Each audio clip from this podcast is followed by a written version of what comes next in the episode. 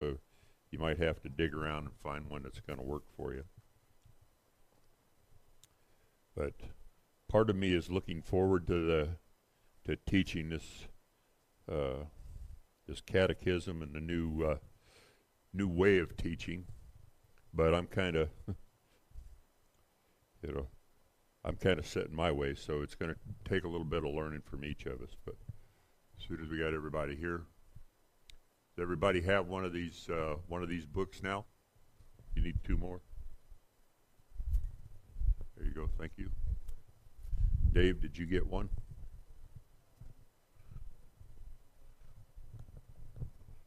Okay. Josh, you going to be around for the lessons through the year? Or does somebody have to hunt you down and drag you in? All right, so you, all right, well, we'll get going here. Um, again, it's new day, new lesson, new year, and uh, hope that all things all things go well. But I want to go ahead and open us in prayer. Heavenly Father, we give thanks, God, for this gorgeous day out there. Um, we thank you for those that are here. We thank you that we have ears to hear and eyes to see and a heart that can be molded for you, God. We ask your blessing upon the teachings um, as all of us start a new, uh, but all of these Sunday school lessons start something new. God, we lift it up. We ask that you help ignite a fire in each of us, Lord, and show us, uh, get us back to basics and show us uh, how we need to live and what we need to do to grow throughout this year. In Jesus' name, amen. Okay, so uh, getting into this, you know, we can uh, we can ask the question. That's what I started to get into. I was about to jump the gun, but you know, what's a catechism? Um, you know, catechism kind of have a tendency to think of it as a word that's associated more with the Catholic Church, or you hear in that vein. But what it is, it's you know, simply put, it's a it's a collection of Bible doctrines. They're put together in what we could call a give and take, question and answer uh, type of format. But it's this, it's a f- way of learning that goes way back into ancient history. Um, you know, the Jews used it.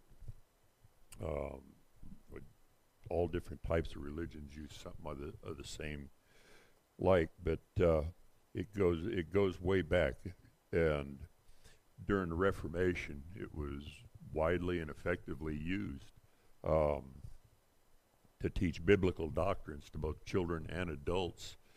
And it was, you know, it was a period where there was those reformers were in a big fight to um, against the doctrinal ignorance and uh, biblical illiteracy that was prevalent at that time.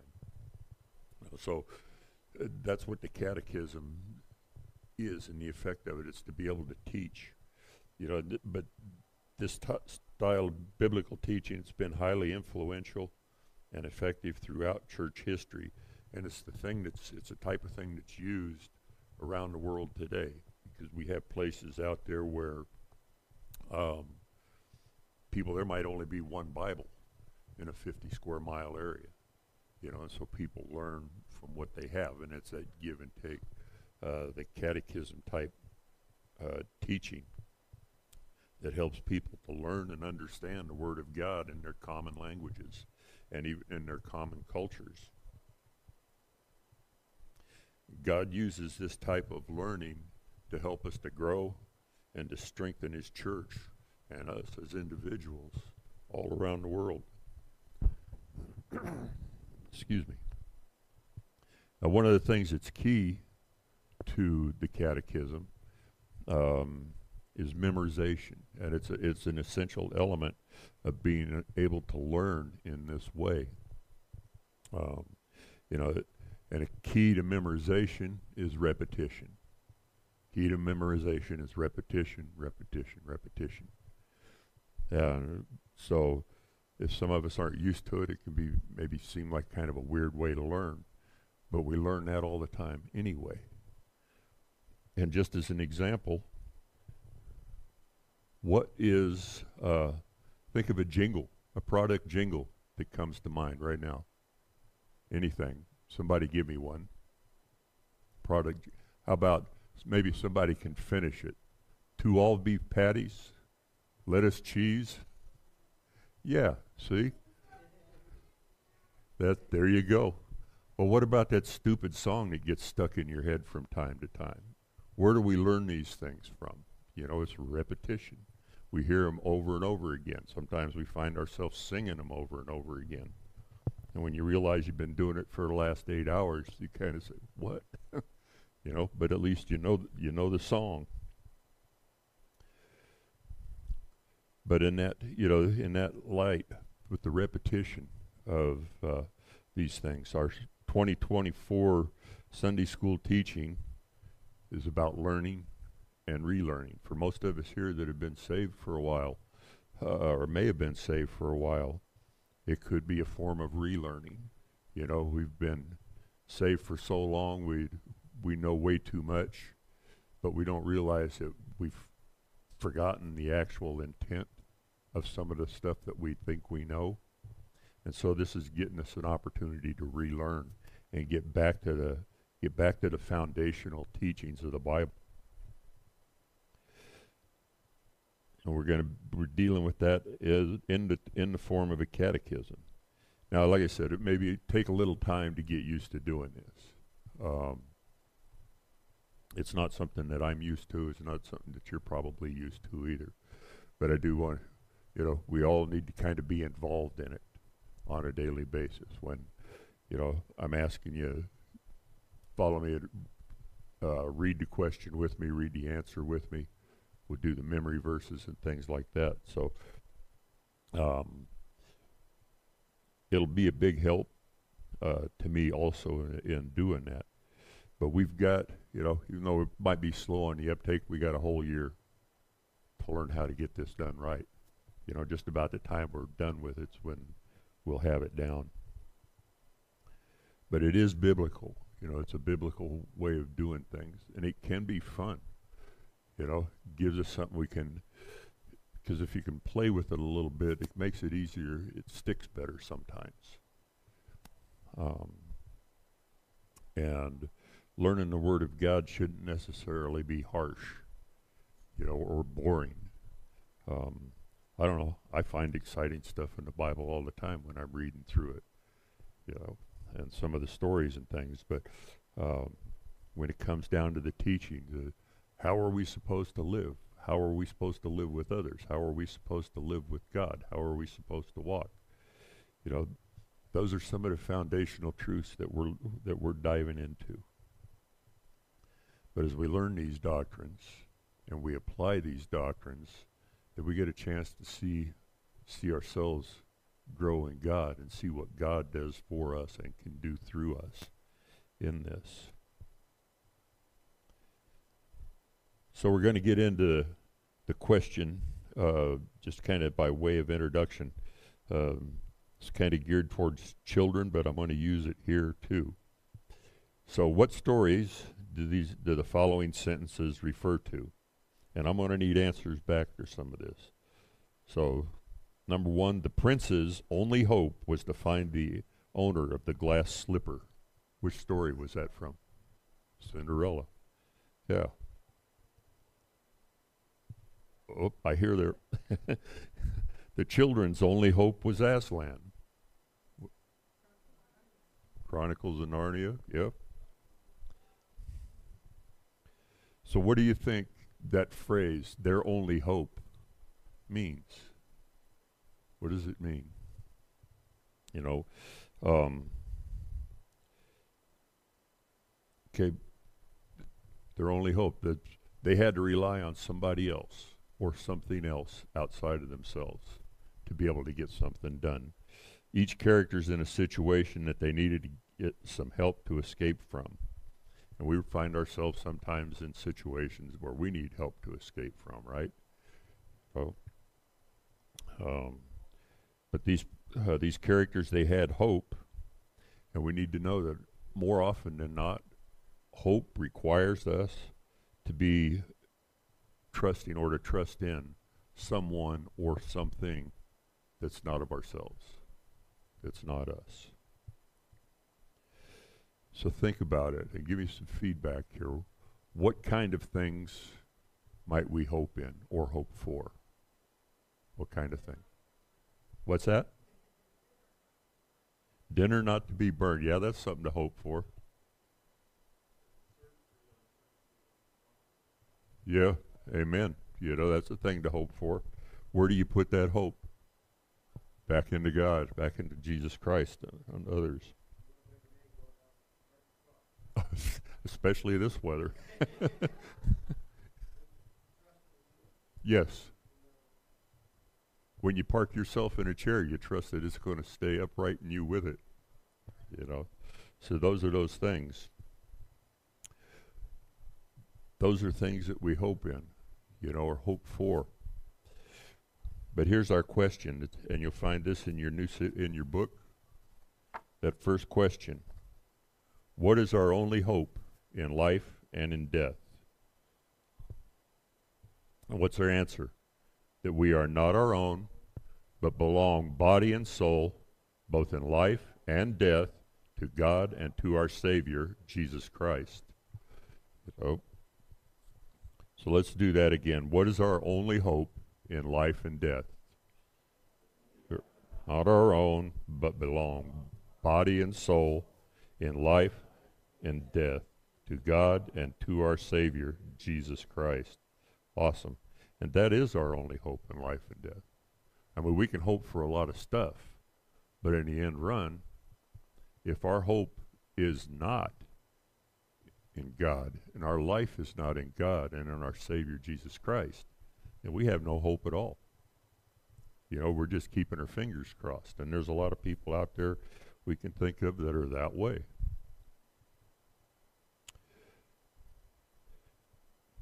Our memory verse, uh, in fact, our text is uh, Romans 14. Um, our memory verse is from Romans 14, 7 and 8. Now I'm taking this right from the book here because, uh, and it's it's not King James, but because it's everybody has that the same exact wording, I'm going to use it for the, for this memory verse. So Romans 14, 7 and 8 says, For none of us lives unto himself, and none of us dies to himself. For if we live, we live to the Lord, and if we die, we die to the Lord. So then, whether we live or whether we die, we are the Lord's. Okay, and again, that's Romans 14, 7 and 8. So go ahead and let's read that together. Romans 14, verses 7 and 8. For none of us lives to himself, and none of us dies to himself. For if we live, we live to the Lord, and if we die, we die to the Lord. So then, whether we live or whether we die, we are the Lord's. You know, that's an awesome fact. And it's also an awesome and uh, uplifting thought to know that we really don't have to rely on ourselves anyway. We have hope um, outside of ourselves. The only thing we need to do is be sure that we place our hope and our faith and our trust in God the Father, in the Holy Spirit, and the Lord Jesus Christ. But primarily in the Lord Jesus Christ because he, he made the sacrifice. So the uh, book of Romans, um, that our chapter 14, our verses came from, you know, it's a letter written by the Apostle Paul to the church at Rome. And in chapter 14, Paul's trying to straighten out some disagreements um, that are taking place among the church members. You know, um, and I do, well, I do recommend um, that not necessarily right now, but that you do read all of chapter 14 because it does give you um, a better perspective on what was going on at that time that Paul was dealing with. and you can also see in it that uh, we have the same thing going on today. But I'm jumping ahead of myself again. Um, but these disagreements that they were having there at that time, it was among saved people. So essentially, we could look at it as a family squabble between the Christian uh, Christian family, and they're arguing about how they should live or how they should act. Um, but most of the time, I uh, reading through it, most of these clashes were caused because of differences um, in backgrounds, in their lifestyles, uh, even in their cultures, even so much as the towns that they were living in at one point, or e- even now, you know. But they're arguing about that. You know, they're putting they're trying to put things into their own hands and judge people based on what they think. You know, we do that same thing today. People in the Christian church family may do things differently than some others. Again, we do we do things differently than the church that's across town, you know, or in Reno, or wherever it may be. Um, but what's most important it's not necessarily the things that we do, but the things that we do for God, and that we seek to do things that bring praise and honor and glory to God. And one of the big things we need to do is to lead more people to Him. You know, that's uh, that's foundational work that each and every one of us uh, are uh, supposed to be doing. I lost a word all of a sudden but uh, we need to lead more people to Christ. You know, to lead people to Him. That's our primarily primary purpose, our primary job. But we have all these other things as you know, as people of, of God. But again, our hope is not on ourselves. It's not on our church. It's not on the church family. It's on God. But we need to be able to work together, to live together, to grow together, and to serve together in the way that is right before God. So I'm going to go ahead and read uh, Romans 14, uh, verses 7 through 12. You know, we the first couple of uh, verses in there are from our our uh, memory verse. But 7 through 12, it says, For none of us liveth to himself, and no man dieth to himself. For whether we live, we live unto the Lord, and whether we die, we die unto the Lord. So whether we live therefore or die, we are the Lord's. Verse 9 says, For to this end Christ both died and rose and revived, that he might be the Lord both of the dead and the living. But why dost thou judge thy brother? Why dost thou set it not thy brother? For we shall all stand before the judgment seat of Christ. For it is written, As I live, saith the Lord, every knee shall bow to me, and every tongue shall confess to God. So then shall every one of us so then every one of us shall give account of himself to God.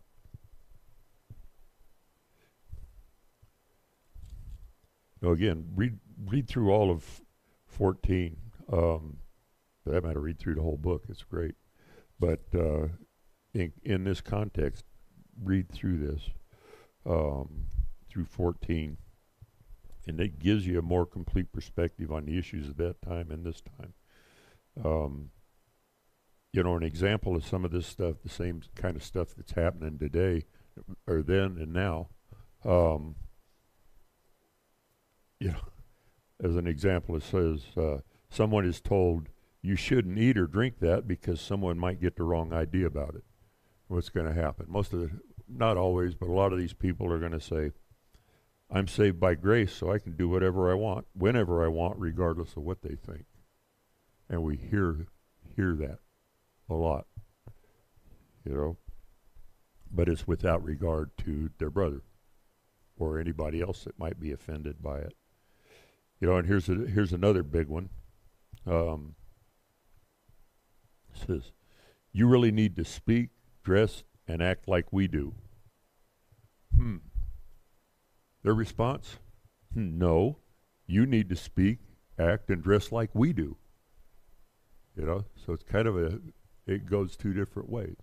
And again, we can bring that right back into cultural differences. You know, um, and we need to be aware of those kind of things. We are not our own. We are not our own. You know, we may have the freedom of grace in Christ to be able to do things, uh, but it doesn't mean that we should. And it may be that we have to go out of our way um, to avoid offending someone, particularly those who are brother or sister in Christ. Um, but there are times that we got to be we got to be firm on things, and it just being firm in our in God and what the Bible says about certain things. We can be firm even to the point of being offensive sometimes. But we need to watch how we live so that we are not offensive.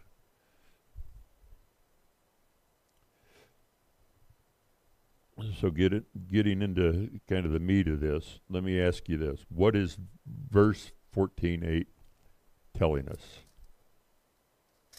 I'll read it again for you here. It's like, For whether we live, we live unto the Lord, and whether we die, we die unto the Lord. Whether we live, therefore, or die, we are the Lord's. So what's that telling you? Go ahead.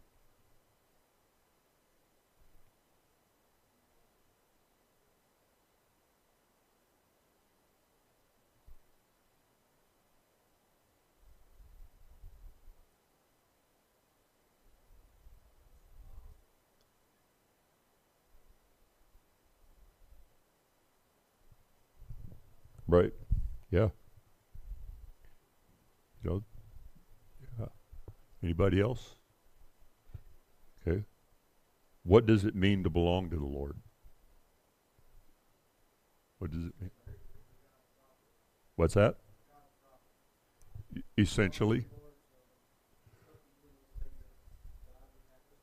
Mm-hmm. Yep. Yeah, we're we're going to get we're going to get right into that. So belonging to the Lord is that a good thing or is that a bad thing? Yeah, awesome thing. You know, there are times when we might think God says, "I want you to do this and I don't want you to do that." Really? Ah, uh, you know. yeah. I don't, I don't want to. You know, I.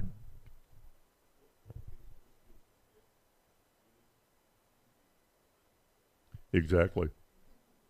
Well, yeah, and we're told that right from the beginning. You're going to have it good, but it's not going to be easy. It, yeah. That's right. That's right. Okay, so there's there are many people who believe that their lives are their own and they could do whatever they want to. yeah. Many, many. What's that?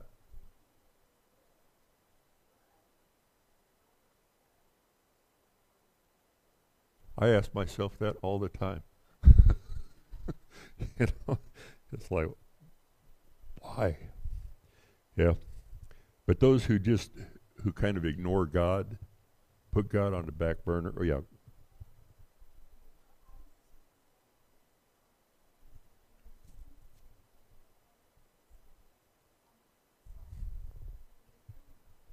Yes.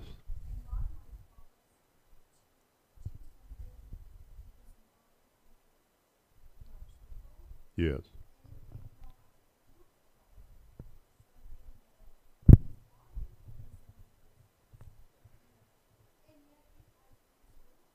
Yeah, it, yeah.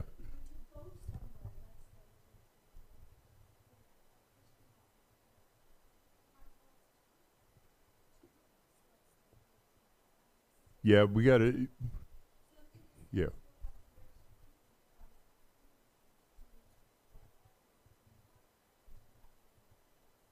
Yep.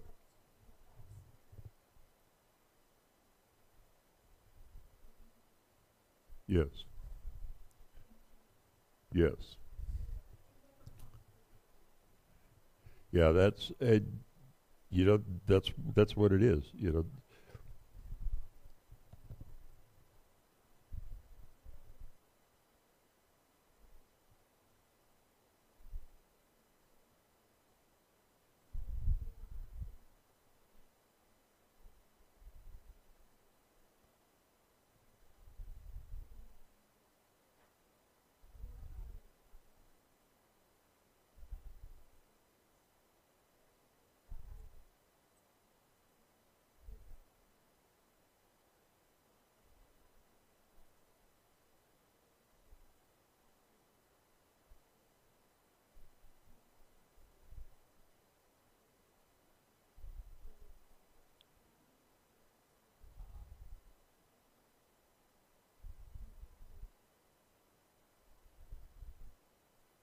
Yeah, yeah, but we need to get on here. Um, but yeah, you know, we're not our own. God's going to direct us where He wants us to go, what He wants us to do, and where He wants us to be. Um, he's also going to direct us to become what He wants us to be. But we and we do have the choice to say yes or no. But here's where we come to the people who are slaves to their sin. On the other hand, those of us who have found forgiveness in Jesus recognize that we have been bought out of our slavery, our slavery to sin, at a very high price. And that price was the willing and freeing sacrifice of Jesus, who gave his life on the cross to pay for our sins. Now, the Bible says we've been bought with a great price. And indeed we have. God gave himself, you know, gave of himself because he loved us that much.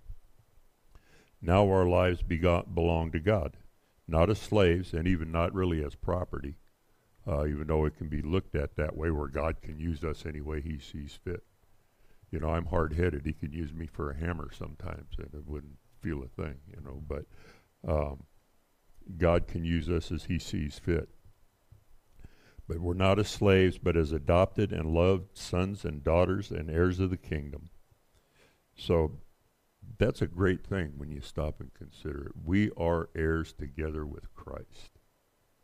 You know, and so what God has, what God is directing us to do, you know, and what our hope is, is in Him because we belong, body and soul, both in life and in death, to God and to our Savior Jesus. Excuse me. So Paul in this lesson, he's helping the Romans, the Roman church and the Roman uh, Christians and us to understand that our lives are not our own. They're not. Um, even those that think that their lives do belong to them, they're mistaken because they're being directed and used by somebody.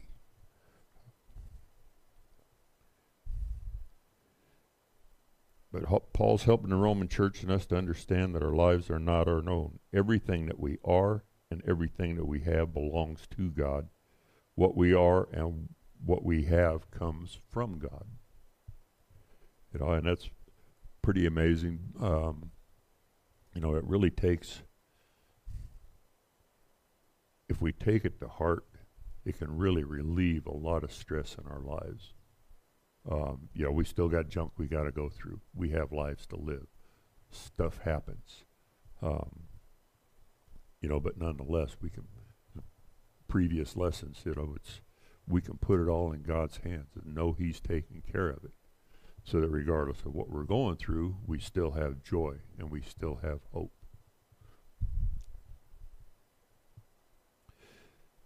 We should live as children of God and provide an example to others of how to do so.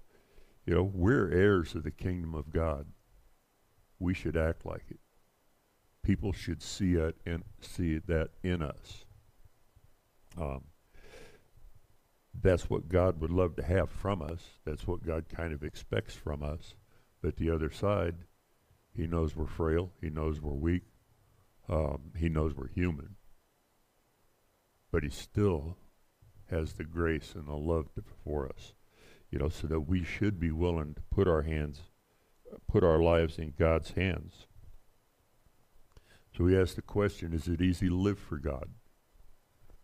S- no, not always. Sometimes it's pretty difficult. Uh, the Bible says it's going to be rough, but it's going to be good. You know? So, thinking about this, what might stop you from living for God?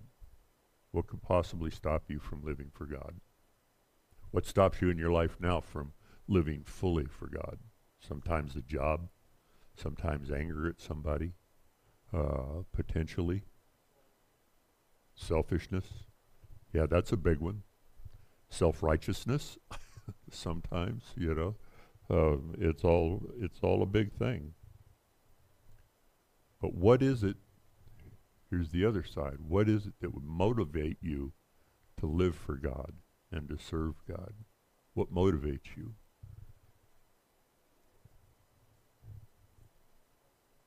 Yeah? I can't hear. Yep. You know, we have a whole lot of motivators. You know, the big one God put on flesh and dwelt among us. And he went from heaven to earth, from earth to the cross, from the cross to the grave, from the grave to the sky. You know, pretty substantial motivator. You know, at times we may have all at one time or another uh, wanted to be Lord of our own lives, even as Christians. God, I want to go do that. God says, no. Well, I want to go do that. No. Well, I'm going to go do it anyway. Who's boss?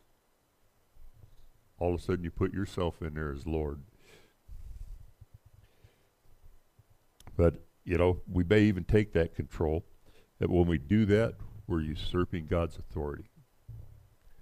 And when we usurp God's authority, there's consequences to be had for that. Sometimes they're brutal. You know, so what's the best bet? Give yourself to God fully, completely. Live for God. Put your whole hope in Him. That we might be less inclined to say, No, God, I'm going to do it my way. You know. So, in chapter 14, Paul is helping the Christians at Rome to focus on living their own lives for God and not worry about how others are living. You know, oh, you're eating that, you shouldn't be. Well, you're dressed that way and you shouldn't be. Well, you didn't wash your hands before you grabbed grabbed that chicken leg, you know, that kind of thing. Um, but he's he's helping the Christians to focus on their own lives for God. You know, each and every individual will have to will have to stand accountable before, before God. Each and every one of us. Do we want to have to stand there and hang our heads?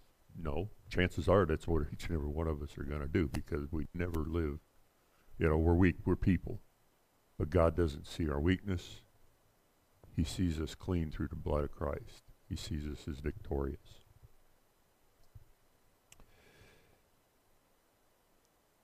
Now, we're all accountable for our own lives, but chapter 14 also tells us we must not live or act in any way that may cause others to stumble or fall. Particularly brothers and sisters in Christ. You know, you got new Christians sometimes. Let's say some, just say for example, you got somebody comes out of the Jewish faith is converted to Christianity. They've been living by the under Jewish law for all this time. You know, you want to get together and go out for lunch for them, are you going to sit and eat a ham sandwich in front of these folks? Probably not a good idea. That would be offensive. You know, you might ask, and they might say, "Well, yeah, it's okay." But the thing is, is we have to be careful not to not to offend in the way that we do things, because some people are weak in their faith or weaker in their faith. Some people just don't know because they haven't been taught and that kind of thing. And that kind of brings us back to doing this catechism. You know, so that we can learn that these are things, these are the basics. This is what God has for us. This is what God wants us to do. So, being the adopted children of the Almighty God means that we receive all of the great things that come with it. Again, we're heirs. God says, I have all of this stuff for you. And we can claim it. That's, that's part of our inheritance. Um, but it doesn't necessarily mean we're going to get it all right now. You know, but we still, uh, we still have ourselves and put ourselves in the hands of God. There's also a great responsibility to live in a manner that brings honor and glory to our Father. That we can trust God in life and death, knowing that He is with us and that in Him alone can our hope be found. So we're going to go ahead and uh, recap. It says, What is our only hope in life and death? That's our question. That we are not our own, but belong, body and soul, both in life and death, to God and to our Savior, Jesus Christ. So, what is, what is our only hope in life and death? But belong body and soul both in life and death, to God and to our Savior, Jesus Christ. And our uh, memory verse, Romans 14, 7 and 8, says, For none of us lives to himself, and none of us dies to himself. For if we live, we live to the Lord. And if we die, we die to the Lord. So then, whether we live or whether we die, we are the Lord's. Amen to that. So that's that's where we're at with this. Now, um, we have any uh, any questions regarding some of this? Any comments, discussions? Let me get back in here real quick into this.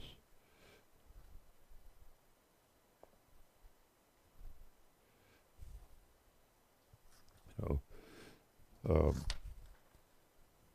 went through this. Uh, let me ask you this: How you respond to the messages the world communicates about the meaning of life? That's one thing I kind of skipped over talking about. Uh, taking a world view, you know, what we know, how we act, how we respond is a lot. Of, has a lot to do with our world view. Do we have a secular, worldly worldview, or do we have a godly worldview, a biblical worldview? and that's uh, that's what we're we're getting to with the catechism and these things. So maybe our worldview is a little bit warped. You know, it's kind of salted with a little bit of Christianity and a little bit of this and a little bit of that. I know people that way. You know, says, "Oh, I believe in all these different things." Well, then you're no good with any of them. But um, we need to take a, biblical worldview.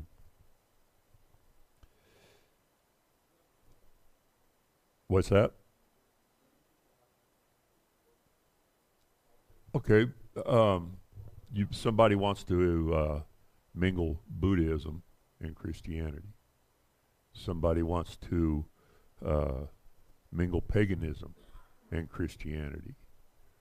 You know, they're looking at um, I don't know if it's even still active anymore, but there was a what they referred to themselves as a uh, some of them like to refer to themselves as Christian, but Eckankar was the name of it.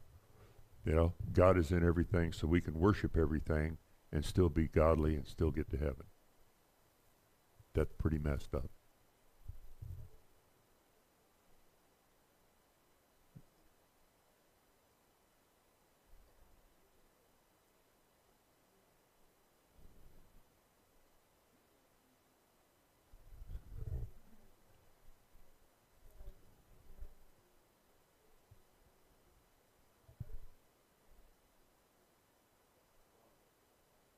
Yeah. Yeah, see, so that's where we, there's kind of a mixed or a warped worldview in there. And this is where we want to help people kind of understand that hey, this is this is what God has to say, the creator of the universe, not just a God, but the God. Um, this is what he has for us in his word. He lets us know what he wants us to do. He lets us know how he wants us to live. He wants us to know these promises that he has for us. Um, and so what's he do? He gives us all these examples of how we should live. He gives us examples of how he cares for his people. Um, you know, and so we're we're looking more toward changing our our worldview to a biblical worldview, so we understand things. We can see things better through the eyes that God wants us to have, rather than those that necessarily feed into ourselves. Mm-hmm. Yeah. Yep. Okay, well, um, I'm out of time with that, but I appreciate you. Uh, I, appreciate you uh, uh, engaging, you know, with this because, tell you the truth, I'm nervous as I can be about teaching it this way, you know. Um, but uh, you know, it's it's a good thing and it's an exciting thing, is because it gives us a chance to interact. Um, it gives us a chance to actually grow even a little closer as family. Um, but I'll I'll go ahead and close us with prayer. So God, we thank you for uh, these lessons and for this study. Lord, thank you for all those that are here. Um, let us, you know, open our eyes and our, help us to open our lives and our and our hearts to you also more fully, both those that are here in the building and those who are listening on the uh, uh, live stream. We thank you for this day. We ask you to bless the rest of our day and this teachings that are yet to come. In Jesus' holy name, amen